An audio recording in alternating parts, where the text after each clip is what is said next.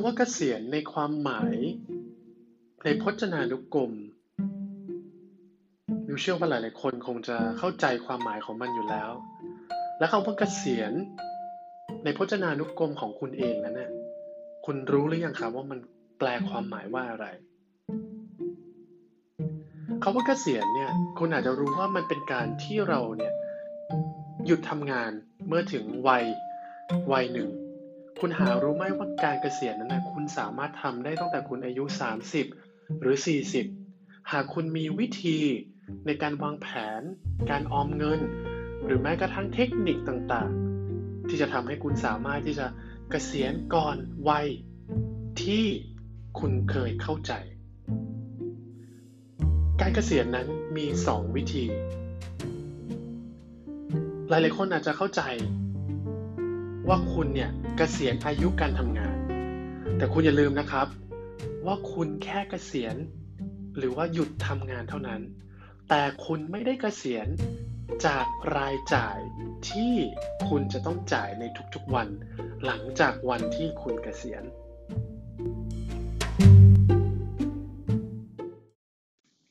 สวัสดีครับ และนี่คือ Okura Voice เสียงจากเพื่อนคนหนึ่ง ที่อยากแบ่งปันเรื่องราวดีๆ ให้ฟัง กับผมมิลค์ปฐมพงษ์เหลืองวิทิตกุล ในวันนี้ก็สิ่งที่ Okura Voice จะเสนอให้กับทุกๆคนได้ฟังกัน นั่นก็คือการวางแผนนะครับที่จะควบคุมความเสี่ยงของการดำเนินชีวิต และก็สุขภาพของคุณ และอีกหนึ่งเรื่องเลยที่แทบจะทุกคนเนี่ยมองข้ามหรือว่าละเลยมันไป นั่นก็คือการวางแผนการเกษียณตั้งแต่วันนี้ ยิ่งคุณมีแผนการการเกษียณที่ดีมากเท่าไหร่ คุณก็จะสามารถใช้ชีวิตได้สุขสบายมากเท่านั้น ในวันที่คุณไม่ได้ทำงานอีกต่อไป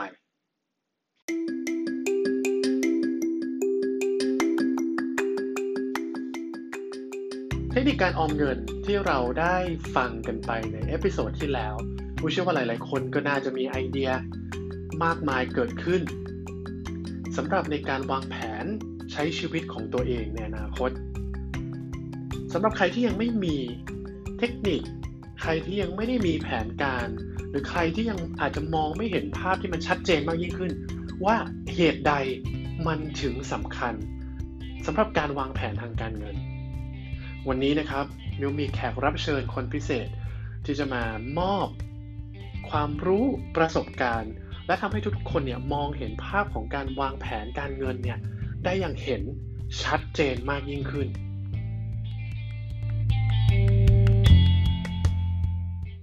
และในวันนี้นะครับ อย่างที่เราได้สัญญากันไว้ใน EP ที่แล้วนะครับ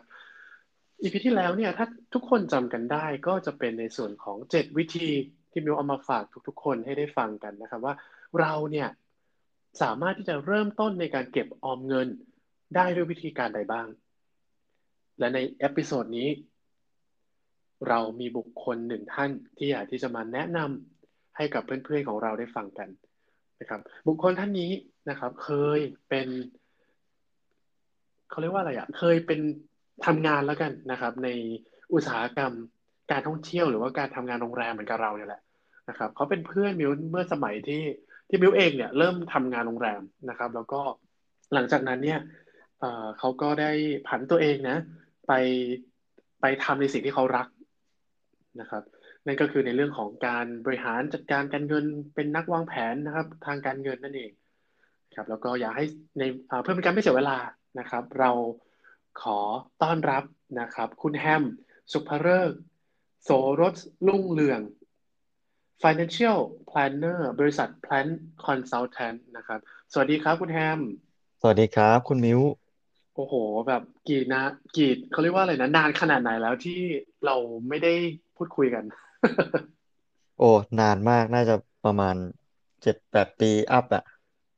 เนาะประมาณประมาณห้าหกปีแล้วกัน นะห้าหกปีห้าหกปี เออเออเป็นยังไงบ้างครับ ก่อนอื่นขอถามก่อนได้ไหมว่า ว่าเหตุผลที่ทำให้เราเลือกที่จะเปลี่ยนสายอาชีพของตัวเอง เมื่อประมาณสักน่าจะประมาณสามสี่ปีที่แล้วถูกไหมครับ ครับผมก็ จริงๆ เอ่อ ถ้า ถ้าพูดถึงว่าเปลี่ยนสายนะครับที่แพลนเราจริง ๆ บริษัทแพลนเนี่ยเราตั้งมาประมาณปีที่สาม ปีที่สามครับผม ช่วงก่อนหน้านั้นก็ ผมก็ทำงานประจำนั่นแหละครับทำงานประจำอยู่เนาะ แล้วก็เอ่อ คือมันมีจุดเปลี่ยนอย่างหนึ่งก็คือว่าเราก็ทำงานประจำไปเนี่ยในสายในสาย HR มาก่อนเนาะแล้วก็ย้ายมาทำในสายของ ทางด้านท่องเที่ยวด้วยนะครับ ท่องเที่ยวเกี่ยวกับยุโรปอย่างเงี้ยนะครับอ่าทีนี้พอเราทำงานประจำไปแล้วก็เรารู้สึกว่า เอ๊ะคืองานเดิมมันก็ดีเนาะเออ performance ก็ดีนะครับ แต่ทีเนี้ยเรารู้สึกว่าเอ่อถ้าเราทำงานจากนี้ไปอีกห้าปีสิบปีอีกยี่สิบปีเนี่ย เราจะเป็นยังไงเนาะผมครับผมอยากจะให้ทุกคนนึกนึกภาพตามนะครับ ว่า เพราะว่าทุกคนก็คงทำงานประจำเหมือนเหมือนกับเห มือนเหมือนมันเหมือนกับผมเมื่อก่อนนั่นแหละอืมอ่า แต่มันมีจุดอย่างหนึ่งที่ว่าเราก็อยากจะพัฒนาตัวเอง อยากจะเอ่อสามารถดูแลครอบครัวได้นะครับครับ เราก็จึงเริ่มศึกษาเรื่องการเงินมากขึ้น แล้วก็ปัจจุบันก็แบบกลับมาทำงานหมายถึงว่าเปลี่ยนสายเลย เพื่อที่จะอ่าลงลึกในเชิงในเรื่องของการเงินมากขึ้นนะครับ อืม คือจริงๆ ผมเองเชื่อว่าหลาย ๆ คนนะครับ ก็น่าจะน่าจะเคยมีความคิดแบบนี้บ้างเหมือนกันนะในในเรื่องของอการทำงานนะครับ ไม่ใช่ว่าการที่ทำงานประจำแล้วไม่ตอบโจทย์กับชีวิตนะครับ เพียงแต่ว่าการที่คุณทำงานประจำเนี่ย คุณจะต้องมีสมาร์ทโกในการวางแผนทางการเงินด้วย ถ้าไม่อย่างนั้นแล้วเนี่ย คุณทำไปสิบปียี่สิบปีสามสิบปีทำจนตัวเองเกษียณเนี่ย คุณก็ยังอาจจะยังไม่สามารถที่จะมีในส่วนของเงินนะครับทรัพย์สินต่างๆนะที่จะสามารถเลี้ยงดูชีวิตตัวเองในภายหลังการเกษียณก็ได้นะเพราะฉะนั้นในมุมมองของของคุณแฮมเองนะครับที่ที่มองก็คืออมองว่าในสิ่งสิ่งนี้คือหนึ่งเลยคือมันตอบโจทย์ตัวเองเนาะในเรื่องของอความชอบแล้วกันนะครับ แล้วก็ในเรื่องของแผนการชีวิตในอนาคตของตัวเองถูกไหมครับ ครับผมเสริมคุณมิวแล้วกันครับว่า คือในเรื่องของการเงินนะครับ ผมอยากจะให้ทุกคนนึกภาพตามนะเอ่อตั้งแต่เราเริ่มเริ่มมีชีวิตขึ้นมาเลยดีกว่า ตั้งแต่เราเริ่มมีชีวิตขึ้นมาแล้วครับเอ่ออยู่ในท้องแม่เนาะคุณพ่อคุณแม่นะครับ ณจุดหนึ่งเราเริ่มเราเริ่มเรียนเข้าเรียนเนาะเข้าเรียนระหว่างเข้าเรียนตั้งแต่เอ่อเด็กเลย เข้ามัธยมเข้ามหาลัยนะครับ มันเป็นทุกๆ ช่วงชีวิตที่มันเกิดขึ้นกับตัวเราอะครับ ที่ผมกำลังพูดถึงนะอ่อพอโตขึ้นเรียนจบครับ ทุกคนก็ต้องทำงานเนาะอ่าพอทำงานเสร็จปุ๊บเริ่มสร้างครอบครัว ระหว่างสร้างครอบครัวแน่นอนครับ มันก็ต้องมีทั้งการซื้อรถซื้อบ้านอ่าพอเริ่มมีลูกก็จะต้องส่งลูกเรียน และสุดท้ายครับ ทุกๆคนที่จะเกิดขึ้นก็คือ ณจุดหนึ่งคือเราทำงาน จนเกษียณนั่นแหละลูกเรียนจบพอดีนะครับอืมทุกๆคนที่อยากลองให้ลองนึกภาพชีวิตของตัวเองนะครับ เราจะเห็นว่าทุกช่วงชีวิตเราครับ ใช้เงิน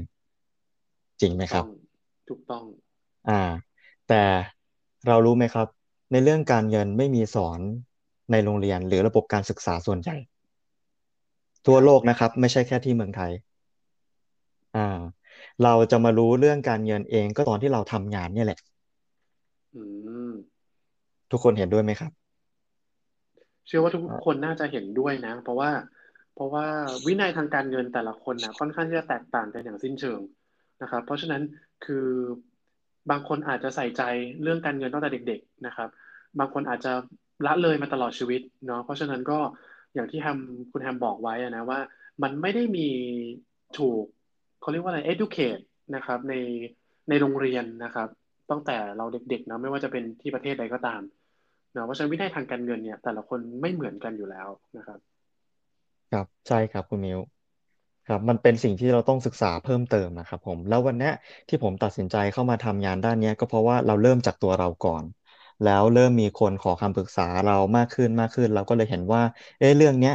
นอกจากจะมีประโยชน์ แล้วก็มีคุณค่ากับตัวเราแล้วครับ ยังมีคุณค่ากับคนอื่นด้วย นั่นเป็นผลที่ผมมาทำงานด้านนี้ครับ คือสิ่งที่ดีที่สุดนะคือ การได้ทำงานที่ตัวเอง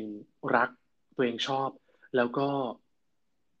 การประสบความสำเร็จของการทำงานนั่นก็คือการที่มอบคุณค่าในสิ่งที่เราทำให้กับคนรอบข้างได้เนาะเพราะฉะนั้นอันนี้ก็ถือว่าเป็นบทสรุปที่ยอดเยี่ยม แล้วก็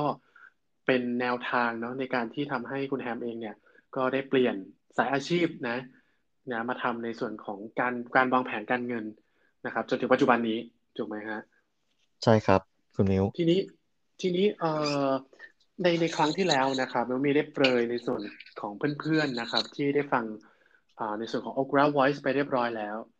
นั่นก็คือเจ็ดสิ่งนะที่ควรที่จะต้องทราบนะแล้วก็ควรที่จะเริ่มทำได้แล้วตั้งแต่วันนี้ เพราะว่าการเงินไม่รอใคร และยิ่งด้วยสภาวะสภาพเศรษฐกิจทุกวันนี้เนี่ย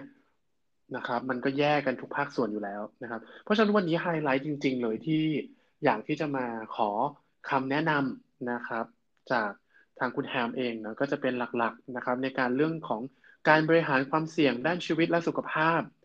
นะครับ การบริหารความเสี่ยงในด้านการดำเนินชีวิต แล้วก็การวางแผนวัยเกษียณนะครับ นี่ก็จะเป็น3 topic หลักๆที่ เราอยากที่จะมาฟังนะครับมุมมองแง่คิดนะครับของนักวางแผนทางการเงิน เพื่อที่จะต่อยอดนะครับ ให้กับทุกๆ คนที่ได้ฟังเนี่ยนำสิ่งเหล่านี้นะไปเริ่มคิดไปเริ่มวางแผนในชีวิตตัวเอง เพื่อที่จะได้มีความสุขในอนาคตนั่นเองนะครับ เพราะฉะนั้นก่อนอื่นเลยขอ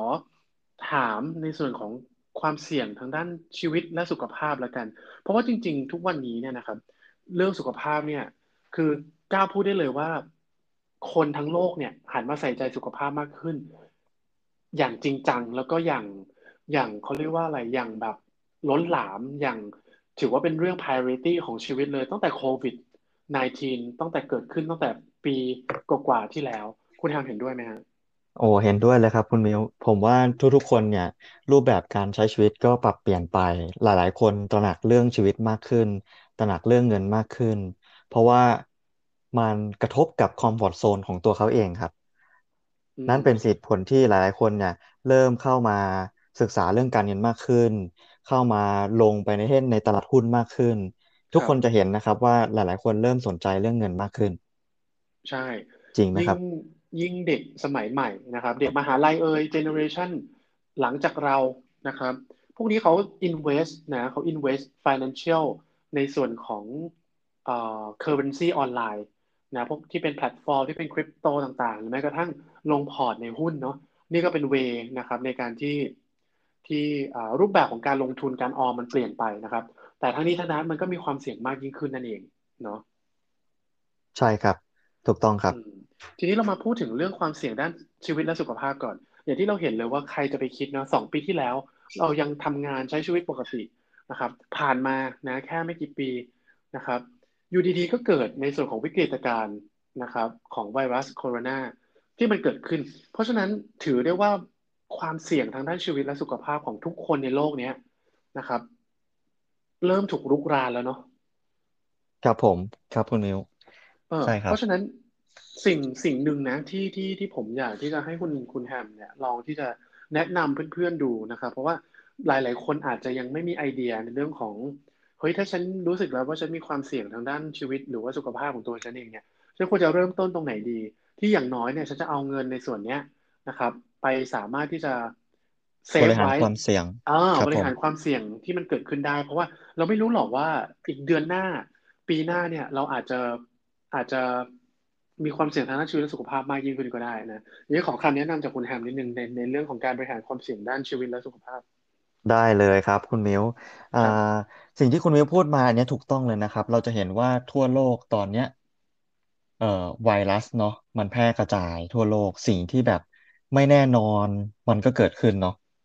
หลายๆคน คือถ้าถ้าตีย้อนไปในยุคสงครามเนี่ยครับ โดยปกติคนเราจะตายหรือว่าแบบจะแบบเสียชีวิตได้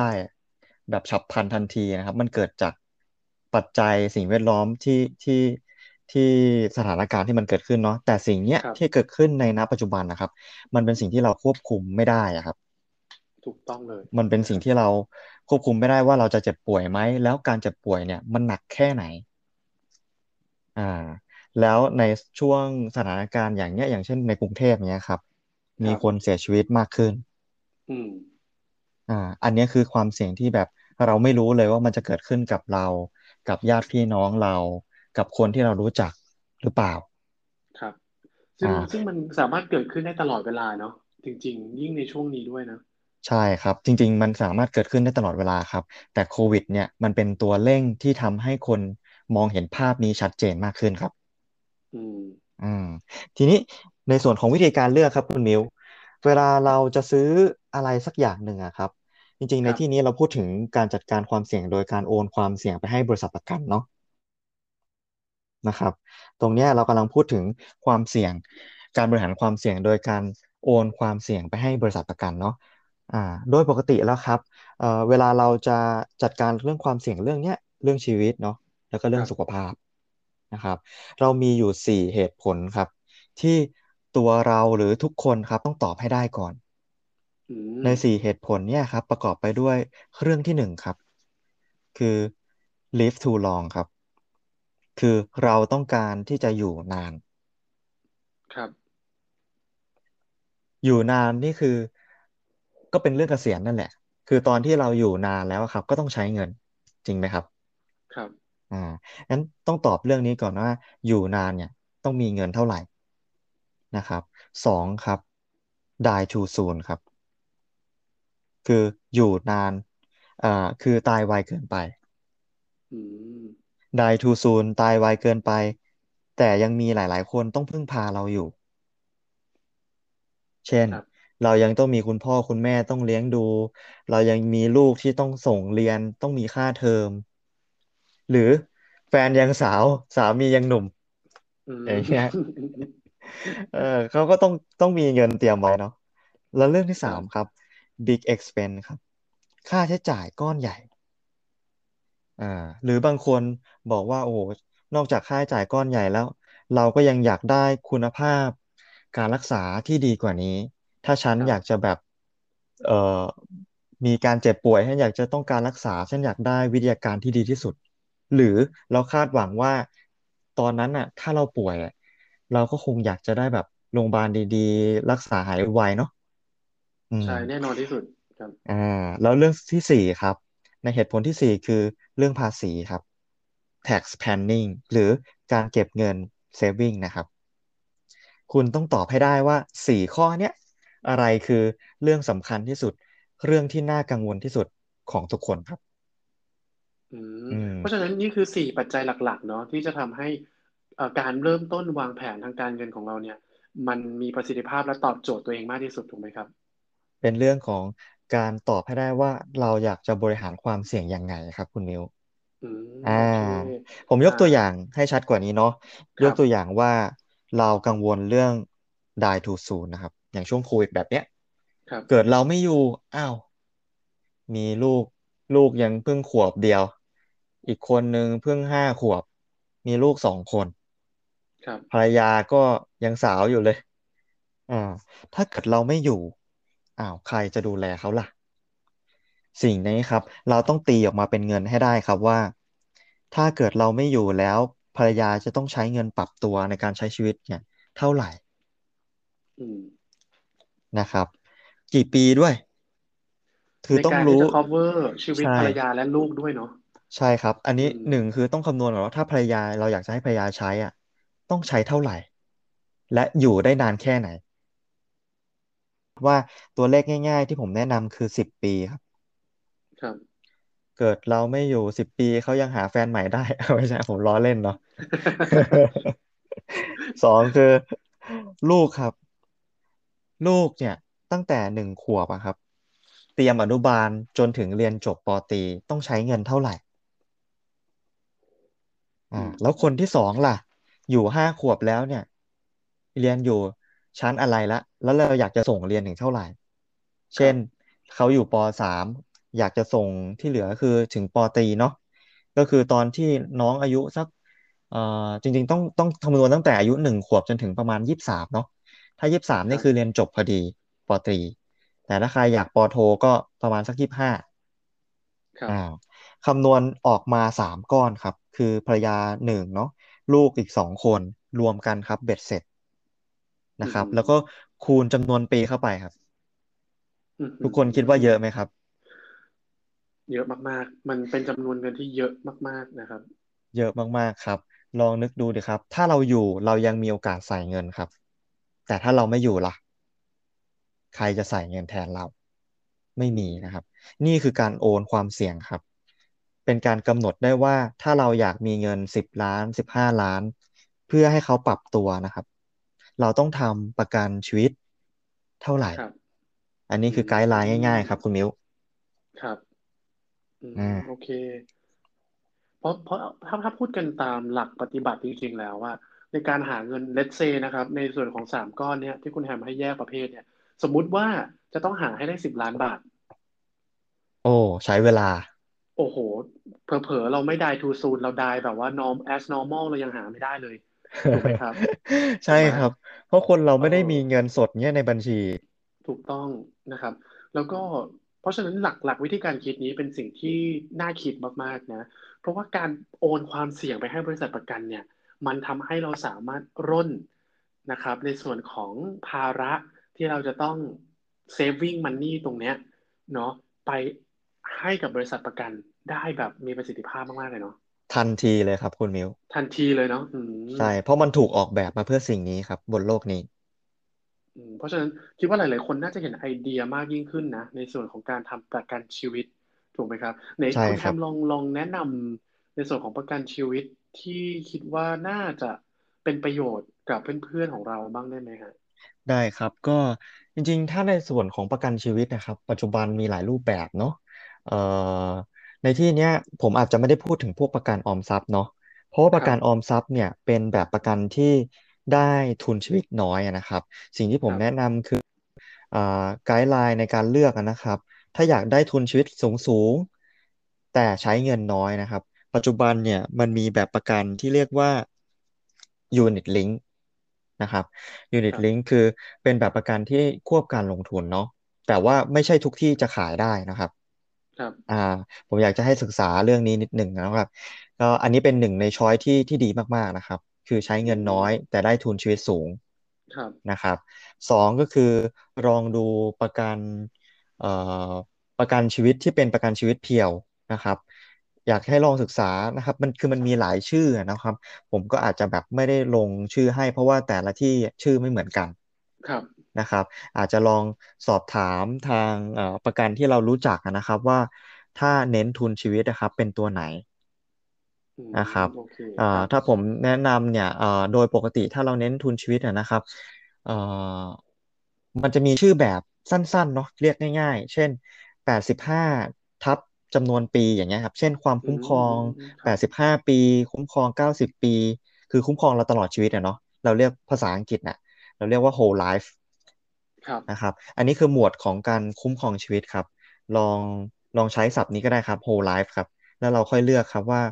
whole life เราอยากได้ทุนชีวิตเท่าไหร่อ่าอืเพราะแบบมประกันเนี่ยครับ ใช้เบี้ยประกันน้อย แต่ได้ทุนชีวิตสูงอืมครับผมคุณแฮมพอคุณแฮมพอมีไอเดียแบบว่า average ในส่วนของเบี้ยประกันในแต่ละปีได้ไหมครับว่า ว่ามันจะอยู่ที่เอาแบบว่าไม่ต้องเอาแบบว่า แผนที่แบบว่าไม่ได้สูงมากอะเนาะ ที่เราที่เราทุกคนเนี่ยที่เป็นคนที่ทำทำงานบริษัทอะไรอย่างเงี้ยสามารถที่จะที่จะส่งได้ที่สามารถที่จะทำได้อย่างเงี้ยฮะผมยกตัวอย่างอย่างเช่น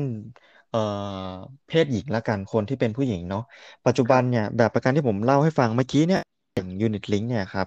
เอ่อมันเรียกว่าประกันควบกันควบการลงทุนเนาะเอ่อปัจจุบันเนี่ยแบบประกันลักษณะเนี้ยสามารถมีอัตราทด ที่สูงกว่าแบบประกันตัวอื่นนะครับ ผมยกตัวอย่างใช้เงินแค่หมื่นสองต่อปีครับนะครับ คิดหารสิบสองเดือนจริง ๆ เดือนละหนึ่งพันบาทครับเนาะหนึ่งหมื่นสองพันบาทเนี่ย สามารถได้ทุนชีวิตสูงสุดถึงสองร้อยห้าสิบเท่า อืมเยอะมากเท่ากับสามล้านบาทครับๆครับอืม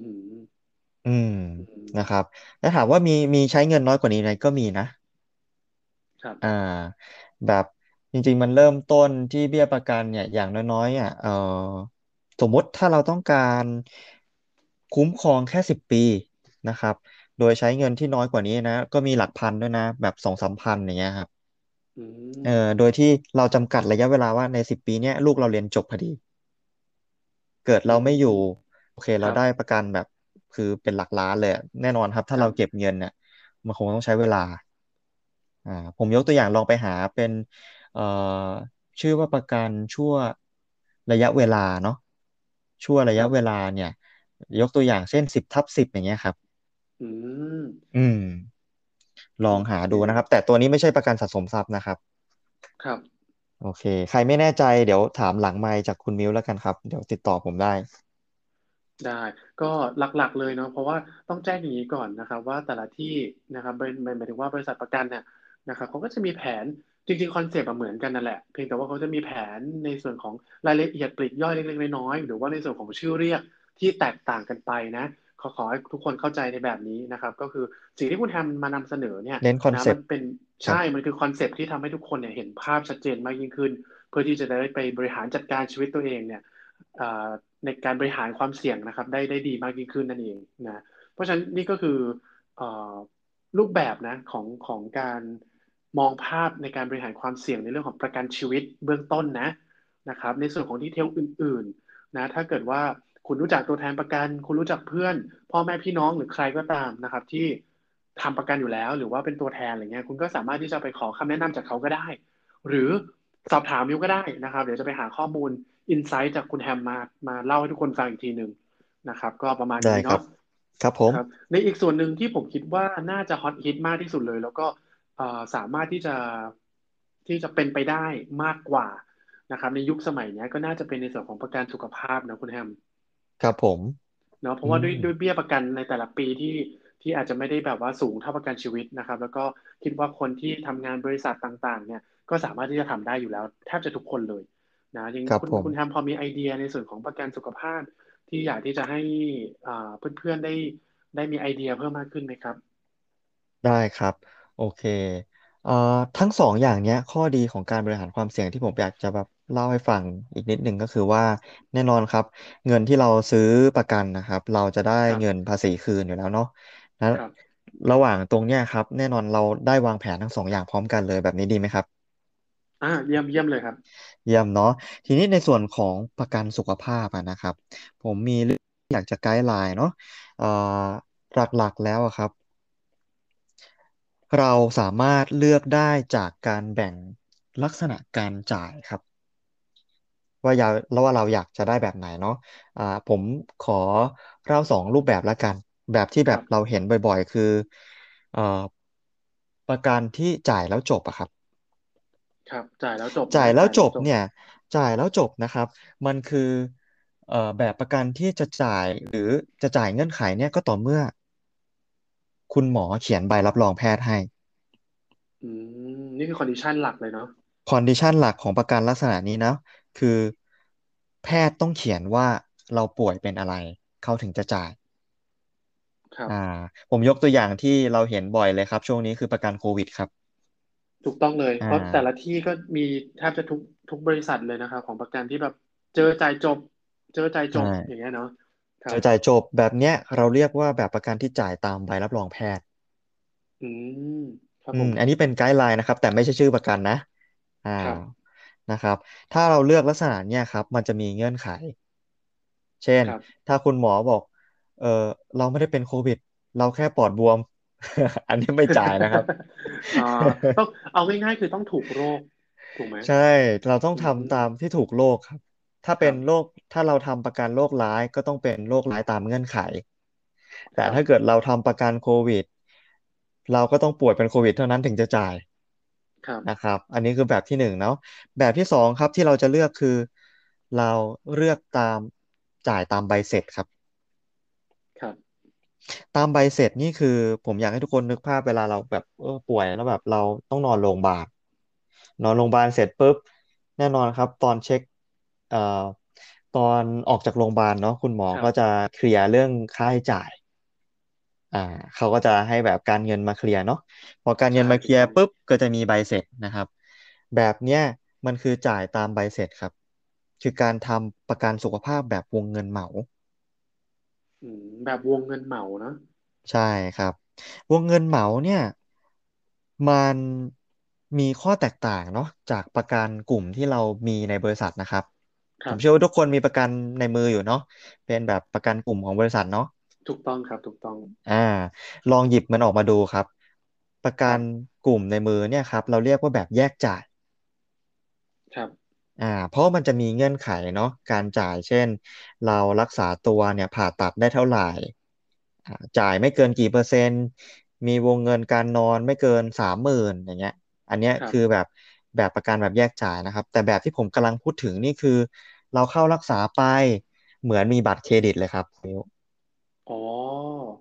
อ่า unlimited ครับ ขึ้นอยู่กับวงเงินที่เราซื้อครับ ครับ อ่างั้นตอนเนี้ยในสถานการณ์ที่เกิดขึ้นครับ อย่างโควิดช่วงไม่มีเตียงแบบเนี้ยครับ มันวัดกันที่ว่าใครมีวงเงินมากกว่ากันอืม เอ่อยิ่งมีวงเงินมากครับ เราก็ยิ่งมีโอกาสที่จะเข้าการรักษาได้ดีจริงไหมครับ ครับ เพราะอะไรครับ เพราะโรงพยาบาลรู้ว่าเรามีวงเงินเหลือใช้ครับ อือ่ามแต่ถ้าเกิดเราไม่มีวงเงินเหมาครับ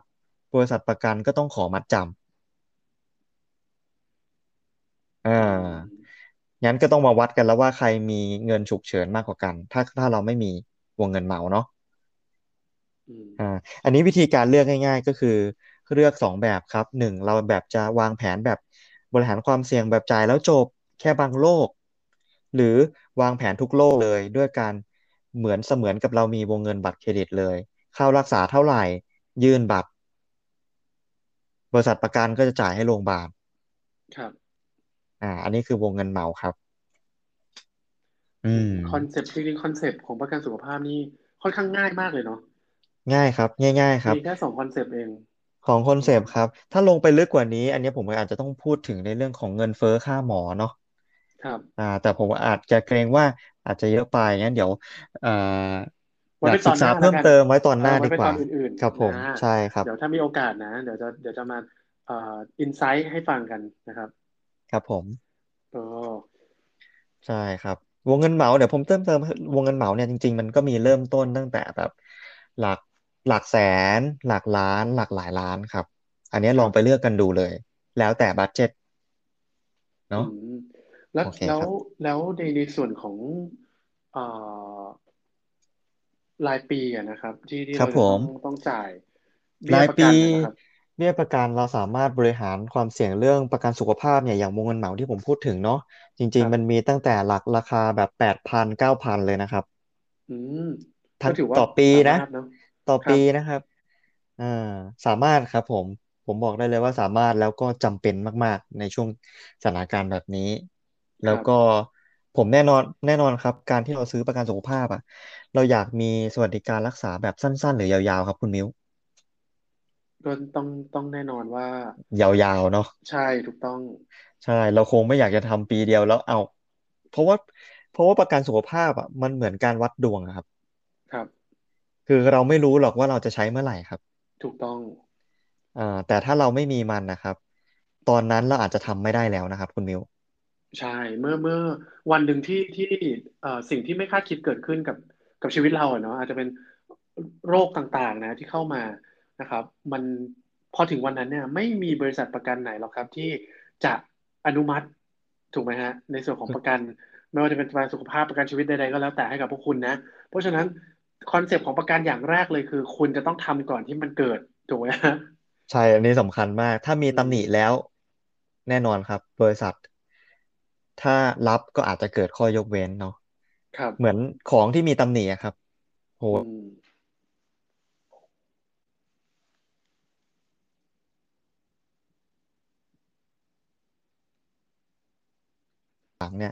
หนึ่งถ้าครับถ้าเกิดข้อยกเว้นไม่รับ เราก็จะจ่ายเบี้ย แต่ว่าเราไม่ได้รับความคุ้มครองแบบเต็มรูปแบบเนาะอืสองม worst case scenario คือ เราอาจจะทำประกันไม่ได้อีกแล้วทั้งชีวิตครับ อืม เพราะฉะนั้นสิ่งที่ดีที่สุดก็คือวางแผนตั้งแต่วันนี้ แล้วก็เอ่อมองหาแผนที่เหมาะกับกำลังทรัพย์ถูกไหมฮะ แล้วก็เหมาะกับเอ่อการวางแผนชีวิตของคุณนะครับ มันน่าจะเป็นสิ่งที่ดีที่สุดนะ ที่อยากที่จะมาแนะนำให้กับทุกคน ใช่ครับ อืมอืมโอเคได้ เพราะฉะนั้น เอ่อผมเองเชื่อว่าเพื่อนๆของเราเนี่ยน่าน่าจะมีคอนเซปต์มากขึ้นแล้วแหละในเรื่องของประกันเนาะเพราะว่าบางคนเนี่ยอาจจะยังไม่เคยนึกถึงมันด้วยซ้ำเพราะว่าคิดว่ามีประกันกลุ่ม แต่บางครั้งนะครับ คุณอย่าลืมนะว่าประกันกลุ่มอะมันก็มีจำกัดนะครับ เพราะฉะนั้นเนี่ยถ้าเกิดวันใดวันหนึ่งนะคุณเกิดโชคร้ายขึ้นมานะครับ มันก็ไม่สามารถที่จะ cover พอนะ ในส่วนของประกันกลุ่ม ประกันสังคมเองทั้งสองอันนะถูกไหมครับ ใช่ครับ แล้วผมเสริมคุณมิวด้วยนะ ประกัครับนกลุ่มเนี่ยคือ point key point อย่างหนึ่งเลยครับ ที่ทำให้คนเรามีมีประวัติสุขภาพที่มีตำหนิครับอืม ตั้งแต่เรายังไม่มีประกันวงเงินเหมาเนี่ยครับ หลายหลายครับคนครับ มีการเบิกเคลม มีประวัติในบริษัทประกันไปเรียบร้อยแล้วครับ ตั้งแต่การครับใช้ประกันกลุ่มครับ อืม นั่นเป็นเหตุผลที่ถ้าเราไม่ได้ทำตั้งแต่เนิ่นๆครับ พอตอนเรามาทำวงเงินเหมาเนี่ย อาจจะเราจะมี เราจะมีประวัติไม่ได้รับเรียบร้อยแล้ว มีประวัติเรียบร้อยแล้วครับอืเพราะนอกมจากที่เรามีประวัติในในบริษัทประกันแล้วโรงพยาบาลก็มีด้วย ครับผมอืมเพราะฉะนั้นก็รีบซะนะใครที่กำลังแบบแต่เอ่อลังเลอยู่เนาะว่าเฮ้ยในช่วงยิ่งในช่วงนี้ด้วยที่เป็นโควิดอะนะครับ วันนี้ก็ถือว่าได้เป็นไอเดียที่ดีมากๆนะที่จะทำให้เราได้ไปต่อยอดนะครับ ในในการวางแผนของตัวเองนะอีกเรื่องหนึ่งครับคุณแฮมเรื่องเรื่องสุดท้ายนะ ที่ผมเองเนี่ยเอ่อ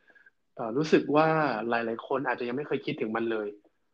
หลาย ๆ คนครับผมอาจจะคิดว่ามันเป็นเรื่องที่ไกลตัวมาก ๆ อีกโอ้โห ถ้าเกิดเอาวัดตัวผมเองก็อีกยี่สิบกว่าปีอะจริง ๆ มันก็ถือว่านานนะ ถูกไหมครับผมครับแต่ว่าเรื่องเนี้ยเรื่องสุดท้ายเนี่ยก็คือเรื่องของ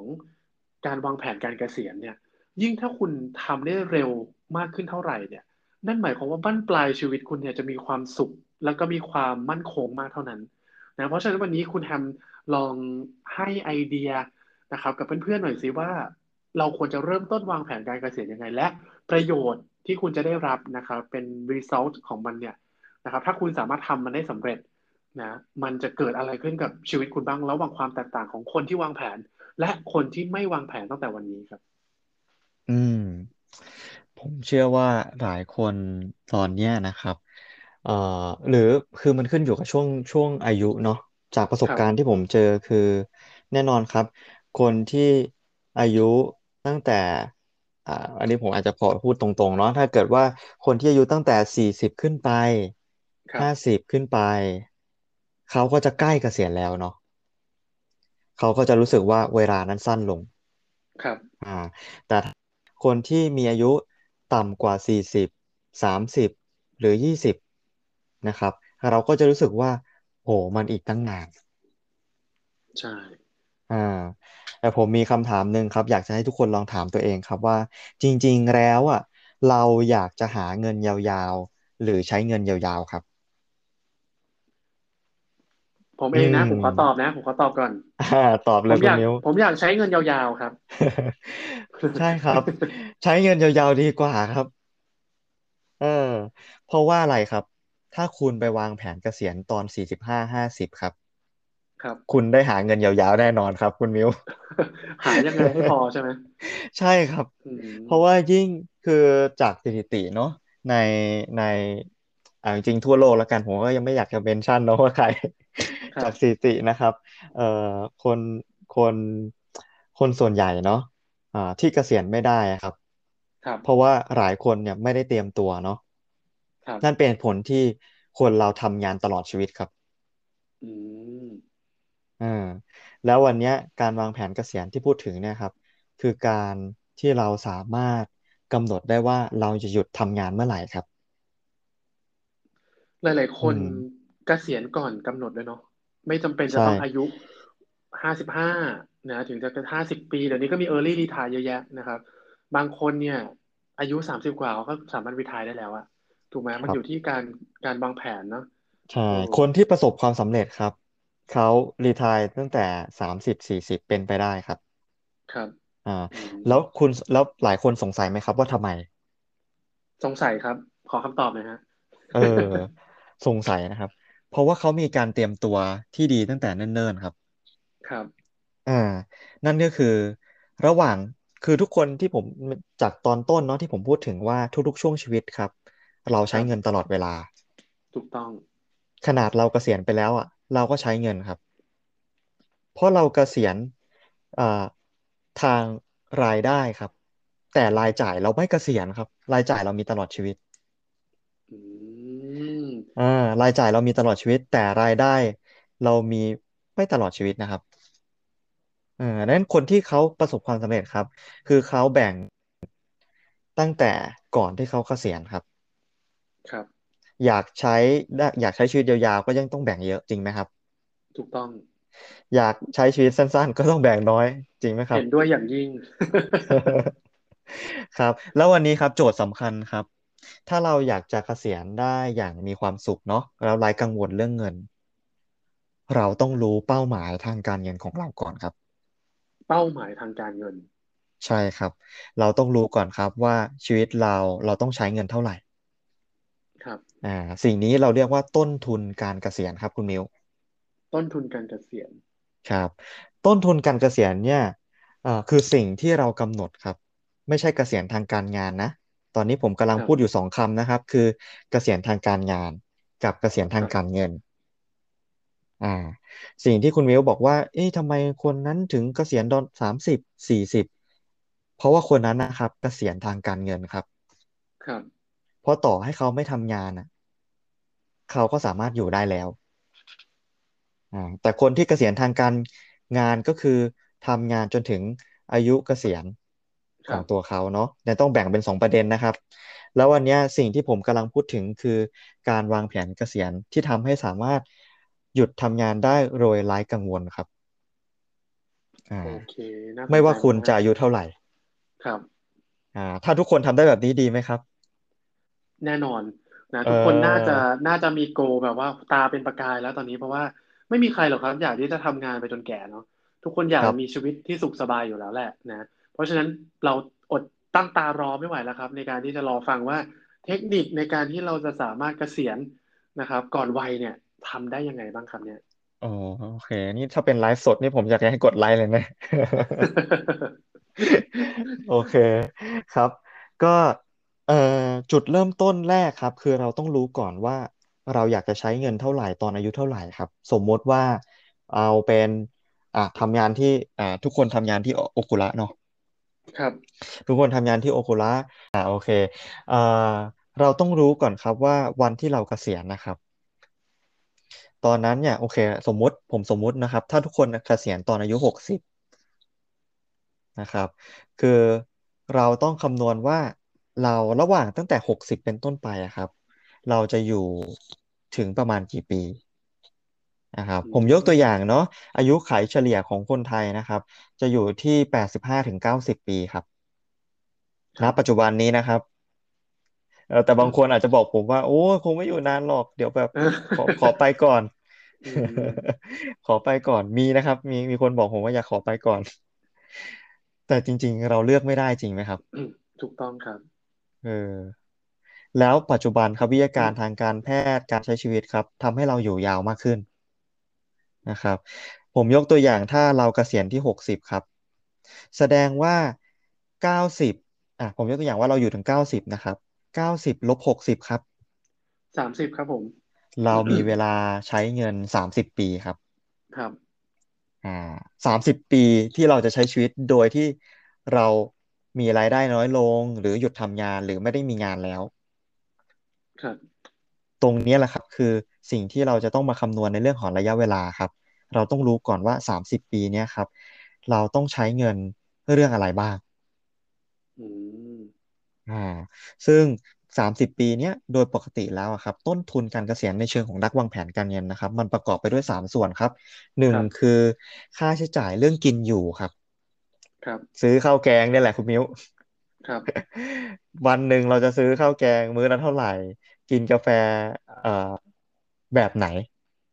อืมคอ่ารับคุณต้องรู้ก่อนว่า คุณใช้วันหนึ่งเท่าไหร่ เดือนหนึ่งเท่าไหร่ อันนี้คือค่ากินอยู่ครับสองครับ เราต้องรู้ด้วยครับว่า ทุกๆปีที่ผ่านไปอะ ปีหนึ่งเราเที่ยวประมาณเท่าไหร่ แน่นอนครับชีวิต เราอะเราก็อยากจะใช้ชีวิตเนาะคงใช่ไม่อยู่แต่บ้าน กินมาม่าหรอกจริงป่ะคุณมิวถูกต้อง เพราะว่าบางทีเราก็อยากที่จะไปแบบว่าเปลี่ยนบรรยากาศเนาะไปเที่ยวที่นู่นที่นี่ต่างจังหวัดต่างประเทศต่างๆนะครับ ครับผม ใช่เราต้องรู้ก่อนครับว่าเราอยากจะไปเที่ยวที่ไหนบ้างครับ ครับ ถ้าเรารู้เรื่องนี้เนาะเราตีออกมาเลยครับ ว่าปีหนึ่งเราไปเที่ยวกี่ครั้งงบประมาณเท่าไหร่ครับนะครับ ส่วนนี้คือส่วนที่สองครับ คุณมิวสำคัญเนาะเป็นชีวิตเราครับ ครับ นอกจากเกษียณแล้วเราก็ต้องแฮปปี้ด้วยเนาะนะครับแน่นอนเรื่องที่สามครับ ค่าหมอครับ เราได้เตรียมเงินค่าหมอไว้อย่างอืมอืม ในสามสิบปีนี้เราต้องวัดดวงว่าเราจะป่วยหรือเราไม่ป่วยเลย ซึ่งเอาจริงๆยิ่งอายุมากขึ้นเนี่ยความเสี่ยงในการที่เราจะเจ็บป่วยมันค่อนข้างสูงมากใช่ครับ เพราะทุกคนอืม เราปฏิเสธไม่ได้ครับ คุณมิวเพราะว่าทุกคนร่างกายคนเราเราคือมนุษย์เนาะมันมันสึกหรอทุกๆวันที่ผ่านไปๆครับเป็นเรื่องปกติอือ่มาอาจจะบอกว่าแบบแข็งแรงเนาะอันนี้ผมก็แบบไม่ได้บอกว่าผิดนะครับ ถูกต้องเลยนะครับ ยิ่งเราออกกำลังกายก็แข็งแรงครับ แต่อย่างเช่นโรคภัยไข้เจ็บที่มันไม่ได้เกี่ยวกับการรักษาสุขภาพอะ มันเป็นสิ่งที่เราคาดเดาไม่ได้ครับงั้นในสามสิบปีนี้ครับ เราต้องคำนวณออกมาครับ ว่าเรามีเงินเท่าไหร่เราถึงจะสบายใจเรื่องหมอเรื่องค่าหมอ อืม อืม แน่นอนสิ่งที่เราพูดกันตอนต้นคือ ถ้าเราโอนความเสี่ยงไปให้ประกันสุขภาพ เราก็ครับไม่ต้องเตรียมเงินก้อนนี้ เราก็เตรียมแค่ถูกต้อง สองก้อน เพราะฉะนั้นถ้าเกิดว่าคุณวางแผนในเรื่องประกันได้ดีนะครับนั่นเท่ากับว่าคุณผลักภาระของตนเองนะ ในการหาเงินเนี่ย ให้มุตีเอาคร่าวๆ roughly เลยนะ ปีละแสน อาจจะน้อยไปด้วยซ้อืมนะครับ ถ้าเราตัดเรื่องนี้ออกไปได้ครับ เรากำลังทำให้สิ่งที่ไม่แน่นอนกลายเป็นสิ่งที่แน่นอนครับำครับ ว่าไม่ว่าเราจะป่วยเท่าไหร่ เราก็ไม่ต้องเก็บเงินละครับ อืม ถ้าเราตัดก้อนนี้ออกไปนะครับ แต่ถ้าคนที่ทำประกันไม่ได้นะครับอ่าในเชิงภาษาการเงินเราเรียกว่าเซลล์อินชัวครับ คือเราต้องเก็บเงิน เพื่อกันเงินฉุกเฉินเรื่องนี้เอาไว้เองครับ ครับ อ่า ก็จะมีสามก้อนครับหนึ่งคือค่ากินอยู่ ค่าท่องเที่ยว แล้วก็ค่าหมอครับอืมสามครับก้อนเนี้ยคำนวณออกมาเลยครับว่าในระยะเวลาสามสิบปีเราต้องใช้เงินเท่าไหร่ ผมยกตัวอย่างครับคุณมิ้วง่าครับยๆเนาะเราอยากใช้เงินเดือนละสามหมื่นครับ ครับสามหมื่นเนาะคูณด้วยสิบสองนะครับ เท่ากับว่าครับปีหนึ่งใช้สามแสนหกนะครับคคูรับณไปเลยสามสิบปี แสอืดงว่ามค่ากินอยู่อย่างเดียวครับ สิบล้านอืมอืมไม่รวมเงินเฟ้อนะสิบล้านครับผมเอาแบบ basic basic ก่อนเนาะสิบล้านครับนะครับ ถ้าเราอยากจะเที่ยวนะครับ ทริปละเอ่อสมมติอะคุณมิวคุณมิวชอบเที่ยวทริปละประมาณเท่าไหร่ครับ ผมยกตัวอย่างหน่อยทริปหนึ่งถ้าแบบใกล้ๆเอเชียนี้ก็น่าจะประมาณสองหมื่นเนอะเอาแบบกลางๆนะใช่แล้วเที่ยวเอ่อปีหนึ่งเราเที่ยวกี่ทริปอะ ถ้าเราแบบมีเวปีหนึ่งครับ ถ้าแบบปกตินะครับ ก็ปีหนึ่งก็จะไปต่างประเทศหนึ่งทริป แล้วก็ในประเทศสักประมาณสองถึงสามทริปสี่ทริปโอเคอะครับแบบแบถ้าบคือในประเทศอ่าถ้าตีงบในในประเทศเท่าไหร่ครับคุณมิว ในประเทศตีไปประมาณสามถึงสี่ครั้งก็สักประมาณเอ่อผมว่าน่าจะสักห้าหมื่นก็อยู่นะ โอเค ก็รวมรวมกันก็ประมาณเจ็ดหมื่นเนาะอ่าครับรวมต่างประเทประมาณนั้นศด้วยนะครับ โอเคใช่ใช่ประมาณนั้นรวมต่างประเทศด้วยเจ็ดหมื่นครับเจ็ดหมื่นเนี่ย คือบัดเจ็ตเที่ยวต่อปีของเราครับ ครับ อ่า ถ้าสมมติว่าในสามสิบปีนี้เราเที่ยวแค่สิบปีแล้วกัน อะ ครับ เที่ยวสิบปี แสดงว่าเจ็ดแสนครับครับบวกกับสิบล้านเมื่อกี้ครับสิบล้านคเจ็ดแสนรับอือ่ามอันนี้แบบเที่ยวแค่สิบปีนะ แต่แน่ครับนอนนะคนเราอยากเที่ยวตลอดชีวิต อันนี้ผมแค่ยกตัวอย่าง ครับ อ่า ดังนั้นสิ่งที่เราต้องเตรียมสองก้อนนี้คือสิบล้านเจ็ดแสนครับ อืม โดยที่ไม่รวมเงินเฟ้อนะครับ ครับ อ่า โอเคนะครับ ส่วนค่าหมอครับ ค่าหมอเนี่ยจริงๆณปัจจุบันเนี่ยเอ่อการรักษาเนาะในโรคที่ร้ายแรงที่สุดณปัจจุบันครับ อยู่ที่ประมาณสองล้านห้าถึงสามล้านครับ ครับ อืม ต่อโรคร้ายแรงนะครับหนึ่งโรคครับนะครับอ่าผมยกตัวอย่างโรคมะเร็งแล้วกันเนี่ยประมาณสามล้านอืนะครับมอ่า ถ้าเราเตรียมเงินไว้เนี่ยอ่าอย่างน้อยๆเนี่ยอะก้อนหนึ่งนะครับ แต่มันยังมีเงินเฟ้อในอนาคตเนาะสมมุติว่าเราตัดไปก่อน ก็เอาเนี่ยสามล้านนะครับ บวกสิบล้านเจ็ดแสนเลยครับอืมสิบสามล้านเจ็ดแสนอืมสิบสามล้านเจ็ดแสนครับ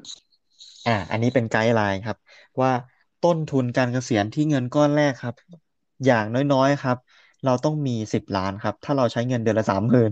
นะครับ ผมว่าหลายคนที่ฟังอยู่อาจจะกุมขมับแล้วแล้วก็จากตาเป็นประกายก็เริ่ม เอ่อเริ่มเอ่อเริ่มเศร้าขึ้นมานิดนึงนะว่า เฮ้ย ฉันฉันจะมีปัญญาหรือเปล่าเนาะอันนี้พูดตรงๆนะ อันนี้คือ เอ่อพูดตามครับผมความจริงแล้วกัน นะอือครับอ๋อแต่ว่า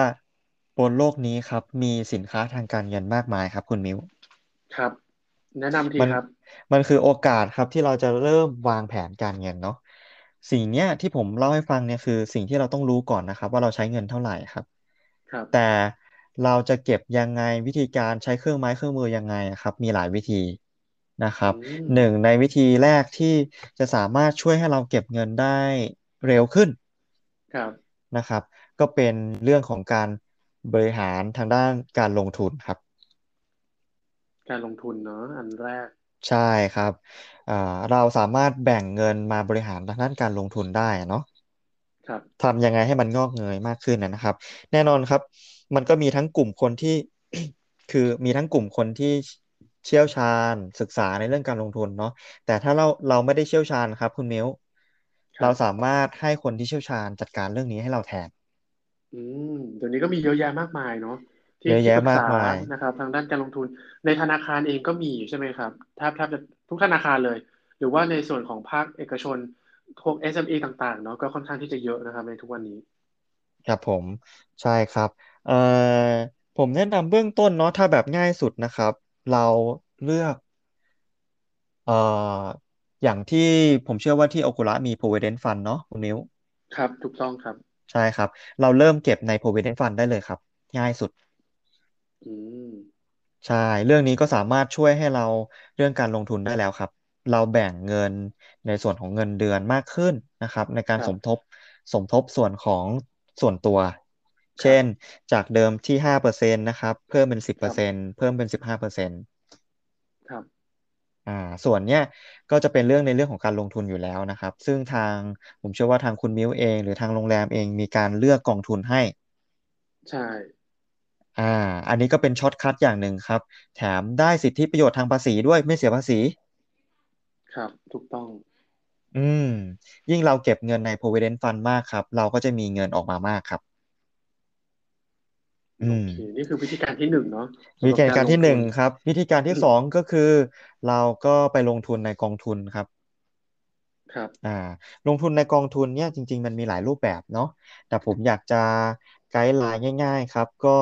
เอ่อเราลงทุนในกองทุนอิงดัชนีเนาะนะครับครับผมเราเรียกว่า Index Fund นะครับ เข้าไปติดต่อครับที่แบงก์หรือบริษัทหลักทรัพย์เลยก็ได้นะครับ บอกว่าเราอยากลงทุนในกองทุนอิงดัชนีนะครับครับกองทุนอิงดัชนีเนี่ยครับ มันจะล้อไปกับตลาดหลักทรัพย์ครับอืมอ่าดังนั้นถ้าเราลงทุนในกองทุนอิงดัชนีนะครับ เราไม่ต้องกังวลว่าเราจะต้องซื้อตอนไหน เราจะต้องใส่เงินเท่าไหร่นะครับ มันจะเป็นออโตเมติกตามตลาดหลักทรัพย์ครับ ซึ่งปัจจุบันนะครับอ่าถ้าย้อนไปในประวัติศาสตร์ครับ ผลตอบแทนจะอยู่ย้อนหลังอยู่ครับ อยู่ที่อ่าประมาณแปดถึงสิบเปอร์เซ็นต์นะครับ ถ้าบวกเงินปันผลด้วยก็ประมาณสิบสองเปอร์เซ็นต์ก็ถือจริงๆก็ถือว่าเยอะเยอะนะครับ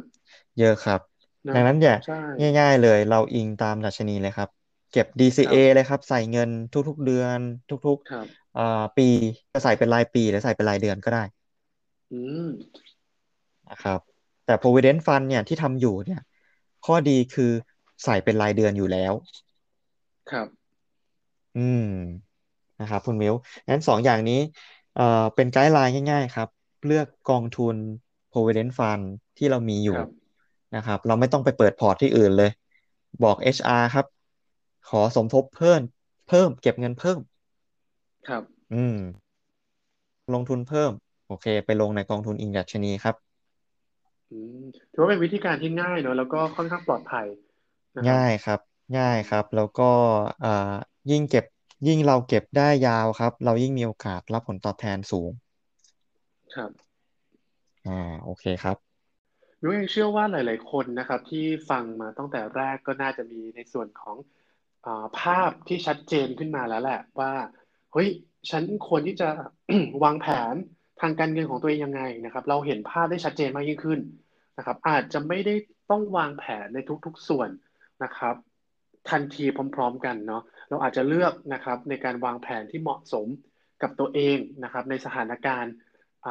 ที่มันเกิดขึ้นนะครับ แต่ทั้งนี้ทั้งหมดทั้งมวลเนี่ยนะครับ result หรือว่าผลลัพธ์ที่ได้เหมือนกัน นั่นก็คือการที่ทำให้คุณเนี่ยสามารถที่จะงอกเงยนะครับ เงินออมของคุณนะครับ ในรูปแบบต่างๆ หรือแม้กระทั่งการโอนความเสี่ยงนะครับไปยังที่อื่นๆนะทำให้คุณมีอิสรภาพทางการเงินอีกมากยิ่งขึ้นนะครับ ก่อนที่จะจากกันไปนะครับ ก็อยากที่จะ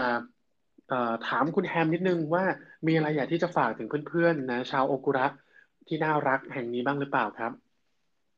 ครับผม จริงๆวันนี้ต้องขอบคุณคุณมิ้วนะครับ ที่แบบรับเชิญมาเล่าถึงเรื่องของการวางแผนการเงินนะครับ ผมอยากจะบอกทุกคนอย่างนี้ครับว่า ทุกคนอยากจะมีชีวิต ผมเชื่อว่าทุกคนอยากจะมีชีวิตที่ดีขึ้นเนาะ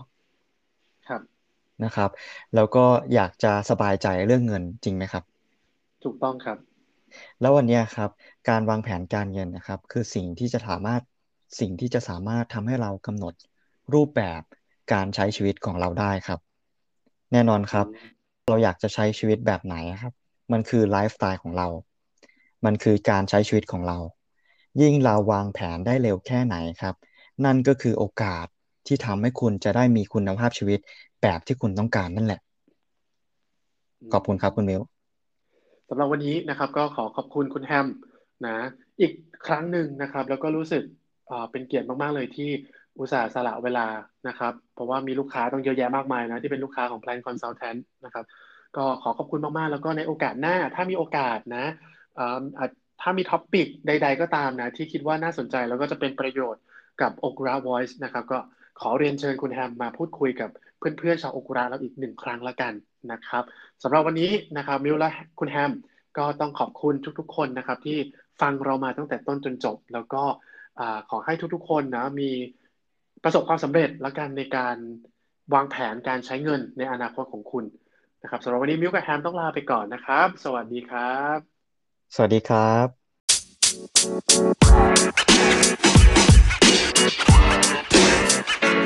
you know, man. You know, man.